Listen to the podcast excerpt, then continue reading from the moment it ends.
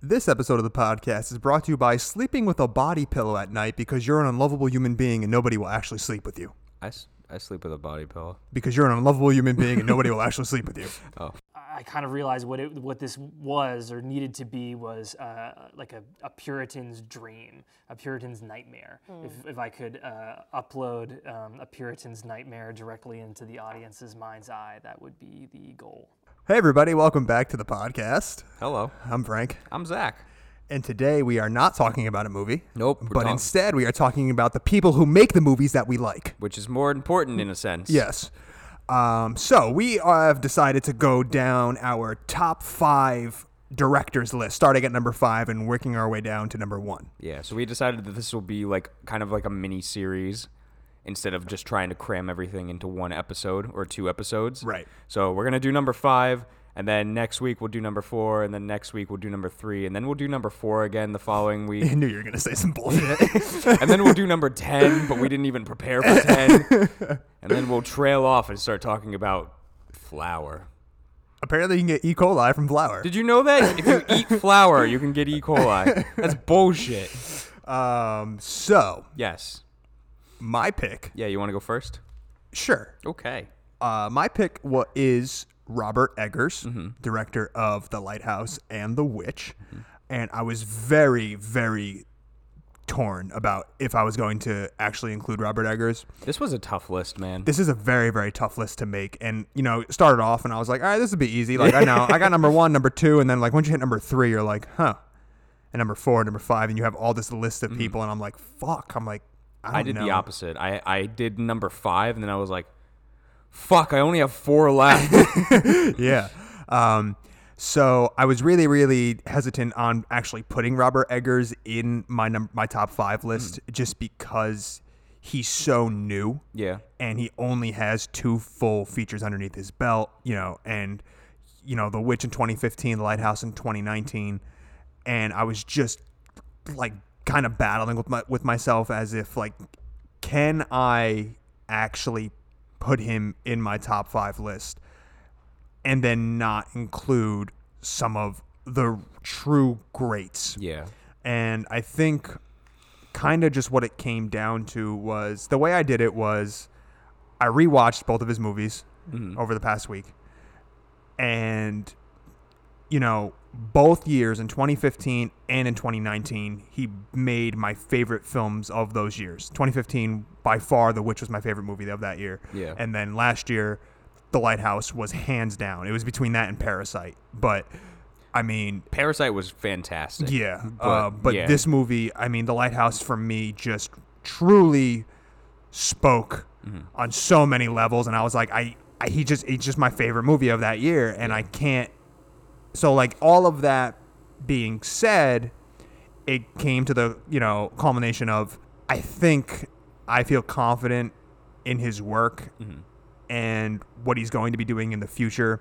And then listening to interviews with him about how he does his like research and and just what he does in preparation for films i decided that i'm going to put him in as my number five Yeah, and let's not forget too, like the man made his first feature in 30 days. correct Like that's with like six years or five years of research and screenwriting and all natural lighting for the witch. yeah So like you you really like to do something like that is incredible. Like he he's up there with like he's in the same boat for me as like Alex Garland where Alex Garland only has like two films under his belt as well, but they're just fucking great Yeah, films. yeah. But yeah, no, like like you said, like The Lighthouse checked every single box that I loved in a film and it was really hard to decide, but like Robert Eggers is fucking It's great. really, his, really for his two films. Like Yeah. he's fantastic. So I kind of broke it down as to as to why I liked him f- in four categories. Um, so the first category is that he is a writer director. So something that always I just respect the shit out of um, a director is when they also create their own original material. Yeah. So of course, you know there are tons and tons of fantastic directors, Kubrick, Scorsese, you know, tons of them out there that even Paul Thomas Anderson, right? Like There Will Be Blood is based off of a book by um, uh, what's his name? I can't think of his name right now, but it's based off of a book called Dr. Oil. Seuss. No, um, and that you know, so like, yeah, those movies are great and and all, but you're taking already, you're already taking material that exists and then just converting it into a film. Yeah. which and that you know that can be difficult, but I feel like coming up with a completely original story by yourself and you're, you're just using your imagination and going, you know, off of that. It's I much already harder. respect like you so much more, you know. Um, and then his his next feature film that seems to be already in pre-production, the the Northerner with you know that whole like Uh, the the Northman. Vi- yeah the Northman, um, and that all has to do with like Vikings and you know Nor- you know all of that. Like Yeah. that's gonna be a completely original story. So yeah, I mean he comes up with extremely original screenplays. Uh, I can't think of anybody else who who makes any films like him. Uh, you know, I mean, in my opinion, his the, the way that he uses his dialogue, you know, like he, he writes in like period dialogue and all that. I just love it. He really makes like thought provoking films. You know, every time that I leave the theater with him, I always end up feeling like I, it's never just like okay, like I watched that movie now, like on to the next or anything like that. Like his he he has those movies where they really stick with you mm-hmm. and they really just make you think for a little bit and. Eh, you know, they always kind of invite you to go back and rewatch it multiple times. Yeah, which is something that I absolutely love. That's why, like with the lighthouse, like when I went to first see it, like I was stuck on it for like a good like two days, just really like processing the whole film. Yeah, I mean, granted, like that's another. You know, I love how like metaphorical his movies can be. You know, like he, you know, he basically wrote the the tale of Prometheus yeah, in the lighthouse, and it's like, uh, yeah, like give that to me. Like I want all of that. You know, and like it, it- I, I like that it's he, that he does it in a way where he doesn't hit you over the head with it. Where it's like. You, if you have, if you don't know anything about Greek mythology, you don't know anything about um, any type of mythology at all, you can still enjoy the lighthouse. Yeah, as just a like a dark sea you know like they're at a lighthouse and then just two guys just fighting and and you know like all that tension building up. Yeah. you can enjoy it like that. And then also if you do understand greek mythology then you get a little bit extra out of it. Yeah. You And I- know that Zeus, for the most part, just likes to turn into animals and bang and women. bang people, yeah. Um, and then I would say that he is probably one of the most. I don't know. I he is one of my favorite horror directors now working because he doesn't do the jump scares. He doesn't Yeah. do the bullshit like cheap thrills or anything like that. Like he is really, really taking his time with his craft and and really making thoughtful movies in which he knows that I, I, I don't I don't know if I would say that he's that he's making intelligent films, but he he, did, he is definitely an intelligent man who does intelligent filmmaking. But I don't think that you have to be intellectual to also just enjoy his films. Like there is Yeah. that aspect of it where people could say, "Oh, he's a little, you know, he's uh he, he's just full of himself and you know he, he he's he thinks he's really really smart." But I think that he just he is really really smart, but he's also he also like look at the end of the day, I would I would say that if if he if he thought he was like way too if he thought if he was like in that in that like Lars von Trier kind of thought you were gonna you know what I mean where it's like I'm sick of you know I like he thinks that he's a fucking genius. Mm-hmm. Meanwhile, I think you know It's the, the lighthouse. The lighthouse. He's not opposed to like fart jokes. Yeah, You know what I mean? And like just jerking off and like things like that. Like it's all just he's super I think self-aware, but he also does have that aspect of like intelligence. Mm-hmm. So that's that's part 1. I don't know, do you have the, how did you break yours down? uh, Did you break yours down? Not really. So what I did was like I picked my director and then I researched like his most notable films and like where he got his start Okay. and then a couple of like fun facts and then also um uh, a quote from him like in interviews. Okay. That's what I did. You want me to just keep going then? Yeah, you can keep going and then I'll go into mine. All right, so um, I kind of actually am like I'm also breaking my directors down as to like what I find them to be like what's like their strong suit kind of for each and i think like every director that i chose has like their own individual thing so i'm calling robert eggers like the king of atmosphere um, so what I mean by that is, you know, again, The Witch, you like you said, is all done in like natural lighting, and You did a lot more research than I did for mine. I'm gonna have shit to talk about. um, you know, things that like things that really build his worlds. So,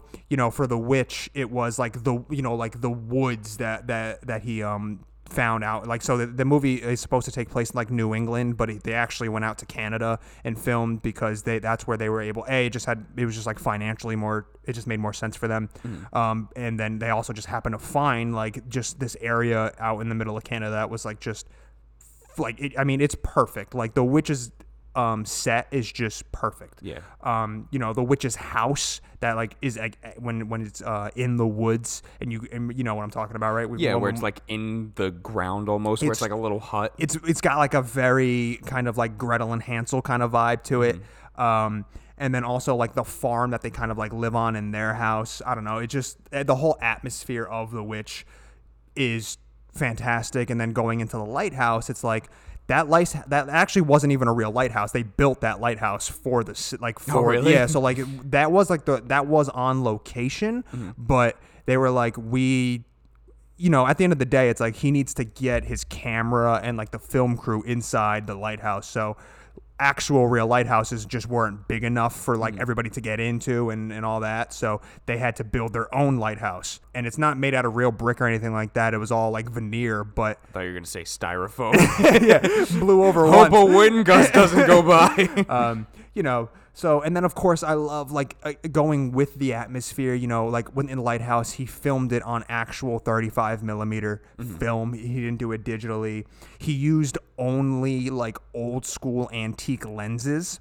So he was he wasn't using like modern day technology really at all. He was using all old shit. And then of course, you know, like the aspect ratio was like that really boxy aspect Yes, ratio, which, which was really ma- cool. Which makes you feel like super claustrophobic. Um, you know, he did it in black and white. So I don't know, just the whole thing. Just I, I feel like there aren't really many directors out there who that can convey the atmosphere that Robert Eggers conveys in his film, and I and I love that. I love that.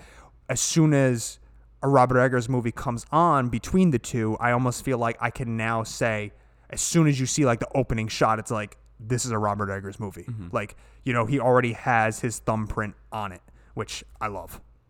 Uh, and then I like his, I like how he writes very novelistic. So I was doing a lot of research on how he writes. Um, and so, you know, I too am trying to write a screenplay, as you know. Yeah. And I think that I probably kind of fall in the, the, the realm of how Robert Eggers writes, in which it's a lot of details. Um, so basically, he did he does lots and lots of details like to the point where he even like describes like odors and things like that the characters in the film at that particular scene are like should be smelling and like stuff like that. Like it's just very very very detailed. You know the, the scene of robert pattinson and willem dafoe in the lighthouse when when they when as soon as he gets onto the island and mm-hmm. then you know like in the trailer where they're just like standing together shoulder to shoulder and they're just like looking at the camera Yeah. and then in the movie they're like watching the boat leave mm-hmm. that alone you know that that alone could have just been written as like okay they stare at the camera and they watch and they they, they watch the boat leave. But in reality he actually wrote like a full like a full blown paragraph of like what each individual person was thinking. You know what i mean? Like what each character was thinking and how they were feeling. Mm-hmm. So i really really love although these things don't get they, they don't like you don't see that in the actual movie you don't actually like know what they're thinking i think it's important for like the characters to know you know what i mean Yeah. so he he he, go, he he really goes like that extra mile with giving like details so the actors truly truly understand like what's going on in the mind of the character kind of like what the Guillermo del Toro did for Crimson Peak, Okay. where like he gave Tom Hiddleston, Oh, right, Charlie right. Hunnam, and Yeah. everybody like a full character sheet of like what they like, what they dislike, how they act, everything like that. And you know, I, you know, doing all this research, I'm, I'm realizing how different fantastic directors are. So like Paul Thomas Anderson, who's one of my favorites, Mm-hmm. I love his dialogue and I love his films. he is very opposite with his screenplays and where he doesn't give you anything. Mm-hmm. He basically just writes the lines and then that's it. So he kind of is like more in that in that realm of you know, my my actors aren't really reading that because they're just trying to memorize their lines. Mm-hmm. So why am I going to write it? It's not if, if, if it's not going to be shown in the movie. If I can't show it, then I'm not going to write it. Yeah. And then Robert Eggers and like Tarantino, right? Tarantino is notorious for like just creating entire worlds around their around his characters and having so many details. I think Robert Eggers kind of like falls right in like that perfect middle area where he's not like overly detailed where it's to the point of like this is exhausting, but it's enough that the characters and the actors understand like who they are, where where they're coming from. Yeah. So I appreciate that, and it makes a, a more engaging screenplay to read because I like to read screenplays as well. So I, I own like The Witch, the, the screenplay for The Witch. Mm-hmm. So you know, it's it's it's just better if, uh, if you're trying to read a screenplay and all you have is character line, character line, camera movement here, you know, blocking here, blah blah blah blah blah. It's just not that engaging to read. But when it's written more like a book and it's like this is what the character is thinking, this is this is their thoughts, this is blah blah blah. Like it just makes it a lot more enjoyable, you know. Um, and then you know, I think that he's really, really, although his dialogue is kind of tough, I think it's very engaging. It is like it. It is a very hard like yield English for both the witch and the lighthouse. And I'm sure the Viking one is going to be fucking rough Oh too. yeah, absolutely. like Northman, like I'm not going into it assuming that like I can get every little piece of dialogue. Yeah. But like you said, like it is very engaging. It is very cool because not a lot of people like are doing it right now. Yeah. And the the best part about it is that like he's adding it to this world that it makes sense to do it. He's not just throwing it in because like oh like let me use the old English because like it sounds cool. Yeah. He's using it because these are period pieces where these people would actually speak like that. And using it effectively too. Yeah, exactly. So I think they're, you know, having that balance of, you know, the dialogue in which it's kind of tough to hear or try, to try to uh, kind of tough to understand, but still, once you get through that barrier of what they're saying and you understand what they're saying, it really, really, truly makes the movie so much better. And and, and for me, I'm fully engaged the entire time. Uh, and then you know, I think that like the performances that he pulls out of his a- actors, I mean, in my personal opinion, probably Willem Dafoe's best performance I've ever seen. Yeah, absolutely. I, I would say the same for Robert Pattinson. Yeah, you. Yeah, exactly. That's what you. I I kind of bounce back and forth between Good Time and and this Nope, for. this. Yeah, okay. Well, um, Definitely this. So Anya Taylor Joy, who played Thomasin in The Witch, you know, the main, she, her, that's still, in my opinion, you know, she's kind of blown up s- since The Witch. Yeah, I um, just saw like a, a trailer for her like the other day. Yeah, she's in. like, oh, she- she's in everything now. Yeah. Uh, and that this was kind of like her start, but I still haven't seen her surpass the witch. Yeah. The witch's performance. I just, I don't know. I, maybe I'm a little biased in, in my opinion of that, but that's totally fine because We have a podcast this and you don't. yeah.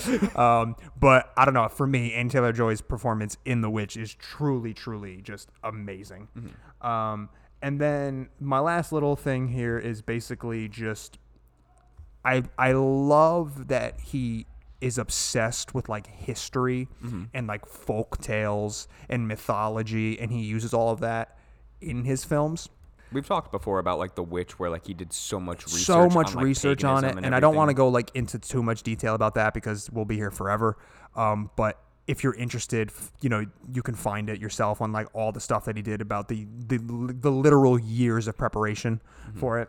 Um, but yeah, I mean, I don't know. I re- I really like how he kind of just like weaves like the mythology and the folk tales into reality. So and he and he does it so effortless effortlessly. Mm-hmm. Um, you know, so like I love Greek mythology. So like s- watching The Lighthouse and and like making these parallels with like Greek mythology, I was like my mind was just like, "Oh my god, this is amazing. This is like this is so so good." It Still wasn't And Lovecraftian. still wasn't Lovecraftian.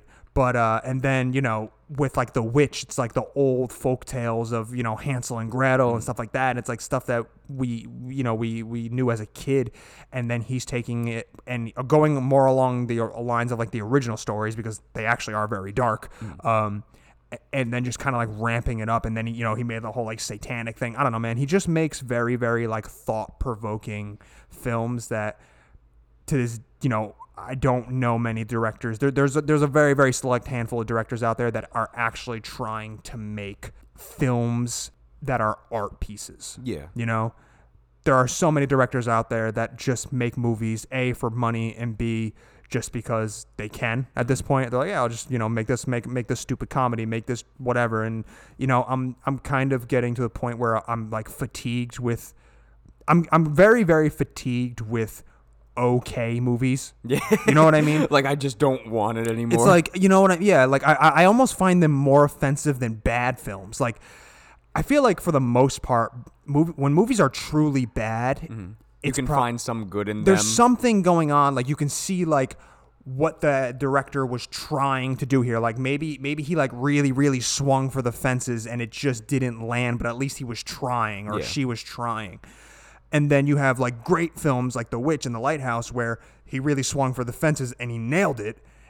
But there's like this medium you know, there's like middle point where there's just like passable movies, I guess is what I would call them, where like they they they're good enough to keep your attention, Mm-hmm. but they aren't really. It's just kind of like you watch it and then you just kind of move on to the next you thing. forget about it. And I and I am fatigued by that, Mm-hmm. and that's why I'm not going to the theater nearly as much as I used to. Now I'm like really really like very very particular with where I'm going to spend my money on, right? So like I have my select directors that I keep an eye out for, and I know like okay when they come out with a film, I'm going to go see them, uh, and and whatnot, and then okay. I, I've never heard of this director. Let me do some research on them, who they are, what types of other movies have they done. If they have done other movies, what type of you know, what type of research went into their film and you know whatever, and, and looking at like reviews and blah blah blah blah, just to like make my decision a little bit more clear Yeah. and and a little bit more like finite i want to i want to just have you know i don't i hate there's nothing worse than going to a movie and then you know spending fucking now it's like Fifteen bucks. a ticket Yeah. you know so then by the time you're done with it you're already 50 bucks in the hole and then like you you leave the theater and you're like okay you know Yeah. that was fine i guess so Yeah, that was a that was a two hour event. yeah, it's like whatever. It's, it's just it's just a whatever movie. So I'm really really just getting annoyed by passable films. Um, but Robert Eggers, I don't think is making passable films. I think he's making fantastic films. Absolutely. Uh, and that's why he made my top five list. Very nice, Frank. Thank you. You're welcome. All right, my turn. All right, so I didn't nearly as prepare as much as Frank did for it. Uh, so again, really hard to kind of like try and figure out who I wanted for my top five. In the end, a lot of my stuff goes based off of like nostalgia and also what I felt like as a child were movies that like had come out and you were like these are going to live on forever. Yeah. Like these are films that like will stick with you forever. Which is why for number 5 I picked Ridley Scott. Now Ridley Scott is to me like a really cool director. Obviously, a lot of people know him for the Alien franchise. Yeah. And that is where like his meat and potatoes are. But like while doing research, like he's he's been involved and like directed like some other really fantastic films. I mean, I'm looking at his His at filmography, it's- I'm it's- looking at it right now. He's got a, he's got 190 producer credits. Yeah. which is insane. And then he's got 60 director credits, which is insane. Yeah, so like his very first film was The Duelist, uh, which came out in 1977. I've never seen The Duelist, but I do know that it is like a very well-known film. Harvey Um, Keitel. Yeah, yeah. Uh, he's he's done The Martian. Yeah. With um, That's a fun Matt movie, man. Yeah, that really is a fun movie. It, it's a really cool film. He's done Black Hawk Down, which is one of the more like I would say for like this decade, one of the the more known war movies. yeah, He was involved with Hannibal. Not as good as Silence of the Lambs, but I really enjoy Hannibal. Hannibal's cool. I like Hannibal. Especially like with the pig scene. Yeah. Where like they just eat the fuck out of the guy. Yeah. Um, Blade Runner. I mean, Blade Runner is. I mean, I, I, you know, people like you said, like he's probably most synonymous known uh, in being known for Alien, but for me, Mm-hmm. Blade it's Runner? Blade Runner. Yeah, you.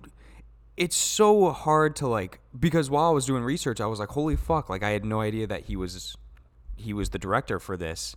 But it fits so perfectly. You didn't know that he directed Blade no, Runner? but Oh, like okay. it fits so perfectly with his style. Yeah. because he has like this very like sci-fi feel to everything. Right. And I mean, you kind of you, you did the thing for like for Robert Eggers with like the King of Atmosphere.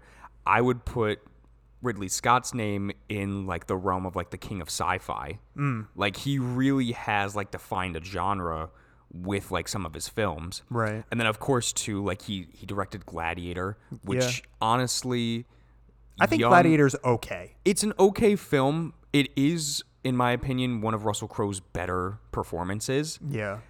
And By the way, Russell Crowe is so fat now. Yeah. you seen him? Yeah, He- he's I don't know. bad I don't know if it's because like he's doing it for roles or what's going on, but that boy has gotten big. yeah, but he was chiseled. Jacked. He was sculpted out of Greek gods himself in Gladiator, and you had young Joaquin Phoenix in it too. Yeah. Which a fun fact too, like he actually cast his wife uh, Gianna Facio as um. I don't fucking know somebody in, in Gladiator.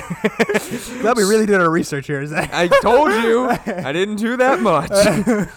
but um, and then I don't know if you've ever seen the movie two. Like it's an okay film, but I I think the character itself is more synonymous with the film than anything. But if you've ever seen the movie Legend, Oh, It's a- um, it's- the the one where he's like hunting uh, demons. no, no, no, no, no. Uh, d- le- well, kind of actually. Uh, he's like a he's like an angel, right?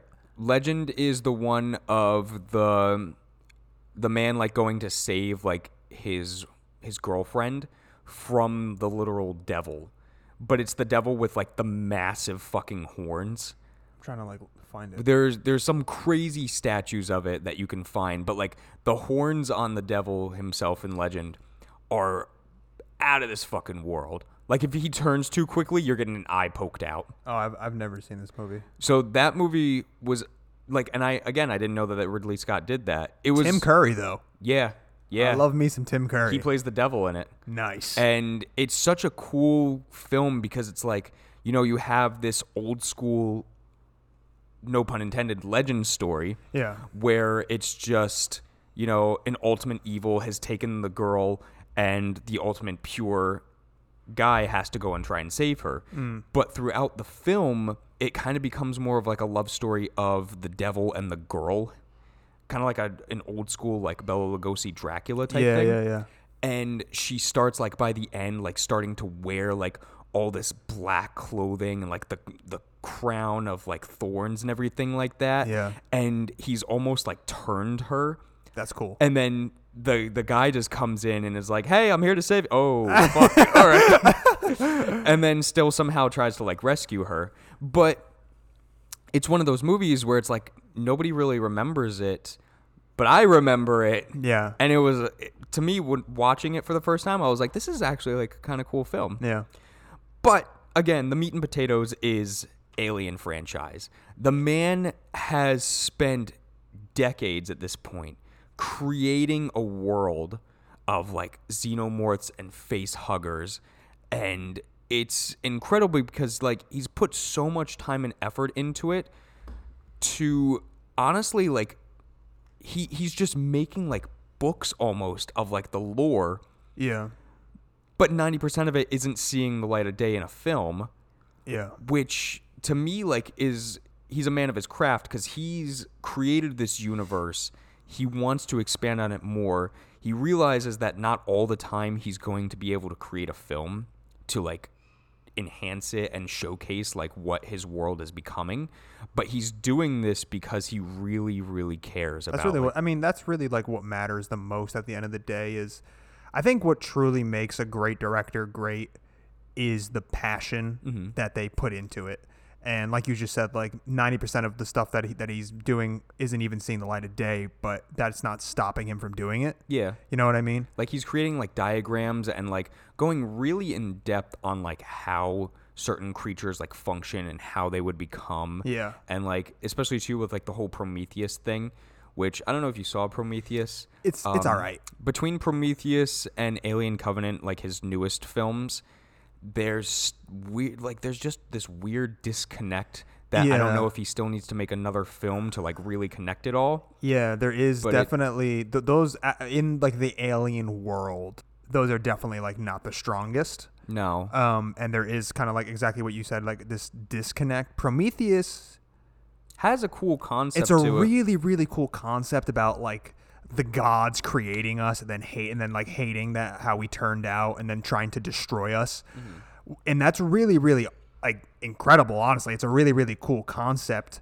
I just don't think it was executed that well. I think, um, but like- that the fucking scene where like it's like her uh, the abortion scene. I think. Oh, is. yeah, yeah, yeah. Oh man, Yeah, this with the day, giant octopus that looking shit thing. is crazy. Yes. And you know what? Like, I honestly, like, I love his stuff with, like, xenomorphs.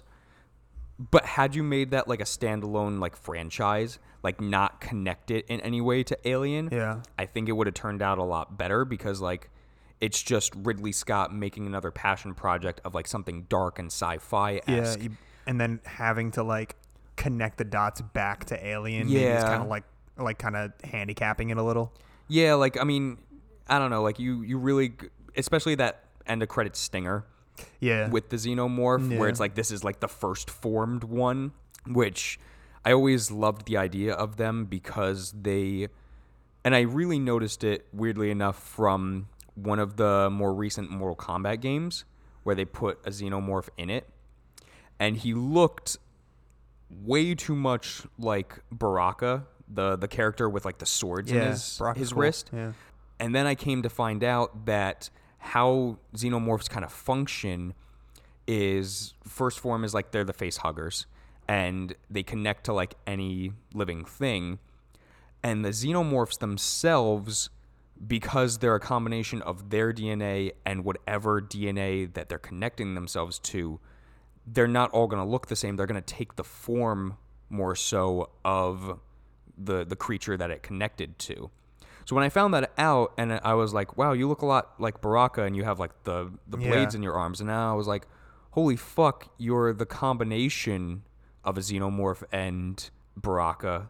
And for me, that like really spiraled me where it's like, "Holy fuck, like these things are more complex than I thought." Past like the smaller mouths inside of their mouths, Right, and right. the acid blood, Yeah, yeah. Because even so, like with uh, Alien versus Predator, even though that was not a good movie, no, um, you have that stinger at the end as well. Yeah. Where it's like the the xenomorph pops out of the chest and it's got like the mouth like the predator, and I was like, that's weird. Like you kind of fucked up on that design. yeah, yeah, yeah. But then looking back on it, it's like, oh, because they're combined. Right. So it's almost kind of like the perfect life form, and he came up with this whole thing Yeah.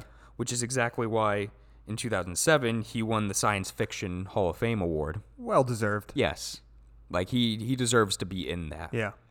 Is that all you got? I yeah, pretty much. Um I just really enjoy Ridley Scott's work. Yeah, I mean, I st- I I don't. He didn't make my top five list, Mm-hmm. but he's definitely a name that you know. It's anonymous. the- with yeah, films. yeah, yeah, for sure. Like you can't not think of movies and not think of a Ridley Scott movie. I mean, I would argue that Alien. It's a ge- it's genuinely a horror film. Yes, Alien 1 is a fantastic horror film.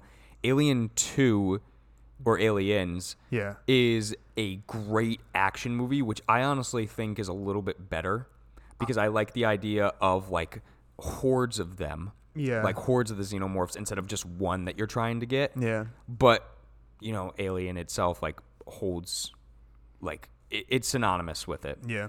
And then Alien 3 Resurrection, I believe. That movie doesn't get a lot of love, but I really like that movie a Do you? lot. Yeah, like Ron Perlman's in it. I, I- there's something about it where it's like it's just really cool to me. You have like the weird xenomorph that has like a skull face at the end. Yeah. That's all you got. Yeah, pretty much. um, I do have like a quote that ahead, he go. said in interviews, which I thought was really, really cool, where he said, "I'm a movie maker, not a documentarian. I try to hit the truth." Yeah. I mean, yeah. And that's what he does. That's like a he- good. That's a good little. Little nugget. Yeah. Yeah, he he- he really just makes stuff that he thinks will resonate well with the audience, Yeah. and I like that about him. Cool. Awesome. So that is our number fives. Yes. Uh, Next week we'll be back with number four. yes. Um, so I have a recommendation. Ooh. Sorry if that was really annoying, but uh, My my ooh or your pen snacking. my pen, my pen hitting. I can make something more annoying Don't to like do it. Don't drown do it out. Don't do it. Hello. All right. Uh, so I have a recommendation. Um, I have been watching a YouTuber for probably about two years now.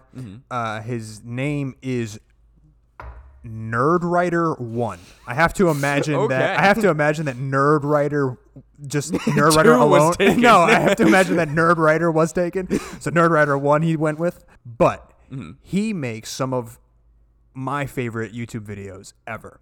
Uh, and basically, all he does is br- he kind of just takes history and art and economics and finances and just everything and he boils them down to like digestible little like 15 minute like that's even like a long video for him he normally kind of sits between like the 6 minute to like 12 minute range of movies and I found him because so uh, one of I, I my I really really love neoclassical painting.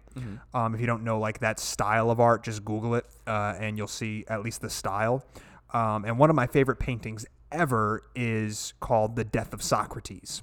Yes. and uh, he I found him because he did a video basically called uh, I think it's called like understanding art and then it's the death of Socrates and it's kind of like he does like case studies kind of of how of how to interpret art. Like what are you looking at? Why are you looking? What it means? And he kind of goes into like the artists who they were blah blah blah, blah and he kind of just kind of makes the whole thing kind of feel whole. Mm-hmm. Because he even breaks down like Picasso paintings. Like I'll be honest right? Like I want to understand art. I, mm-hmm. I like going to museums and I want to understand like really abstract, weird stuff. But I don't know if it's just I'm not intelligent. I don't know if it's what it is, but it's just like I don't like you look at like Picasso's weird like cubism stuff and you're just, I'm just like I don't get it. I don't get it. And like he will take a Picasso painting and break it down and show you what you're looking at, why you're looking at it, what it could mean. You know, it's at the end of the day, it's all it's all kind of up for interpretation. But he he does it in such a compelling way that it's just like you know what I feel like you're probably 100 percent right. Um, he does stuff like music and like how album covers became a thing and like he, he does everything like he like there isn't a subject that he probably hasn't covered um, that you somebody out there will find something interesting so yeah, I don't know. He's just one of those guys that every time he comes out with a video, I'm I'm always gonna watch it. He does. I think he's pretty active. He kind of does like the one video a week, maybe two videos a month, Okay. in like that range. Um, but you know, kind of like that similar like to the person that you said, that YouTuber that breaks down. Oh, Super Eye Patch Wolf. Yeah, so that guy, it's he, you know he you, you said that he does like 30 minute videos or whatever. It's a lot of detail, a Mm-hmm. Yeah. lot of you know, and there's a lot of research that goes into the into you know that he also does a lot a lot of detail and a lot of research but he breaks it down and he does it a little bit in a shorter amount of time. He doesn't he's, he just doesn't do it. He does he's not giving you half hour 45 minute long videos. So i think that they're a little bit more easily digestible. Yeah. but um, he still gets a lot of knowledge and he, he and he just teaches you a lot in a short amount of time and you know he's not really dry he's actually like pretty funny he like in- incorporates like like little bits of humor and what and whatnot into his videos so yeah that's my recommendation nerd writer one on youtube find it find him tell him tell him frank sent you He's, he doesn't know who i am but Tell him Liam Neeson sent him. Uh, and that's it, guys. Cool. So, number five, Robert Eggers. Number five, Ridley Scott. yep. If you don't know their movies, go watch them. Yeah. You'll like him. I think so. I only have, you know, Robert Eggers only has two movies, so you can watch those. If you had to maybe pick like three to choose from, what would you say? Uh, I would say Alien, number one, uh, Blade Runner, and I'd say Hannibal. Cool. All right, so th- those are your recommendations. Zach, thanks. Appreciate it. You're welcome, Frank. Uh, take us out, Zachary. Cool. Thank you guys for listening. Now, Frank, roll the credits.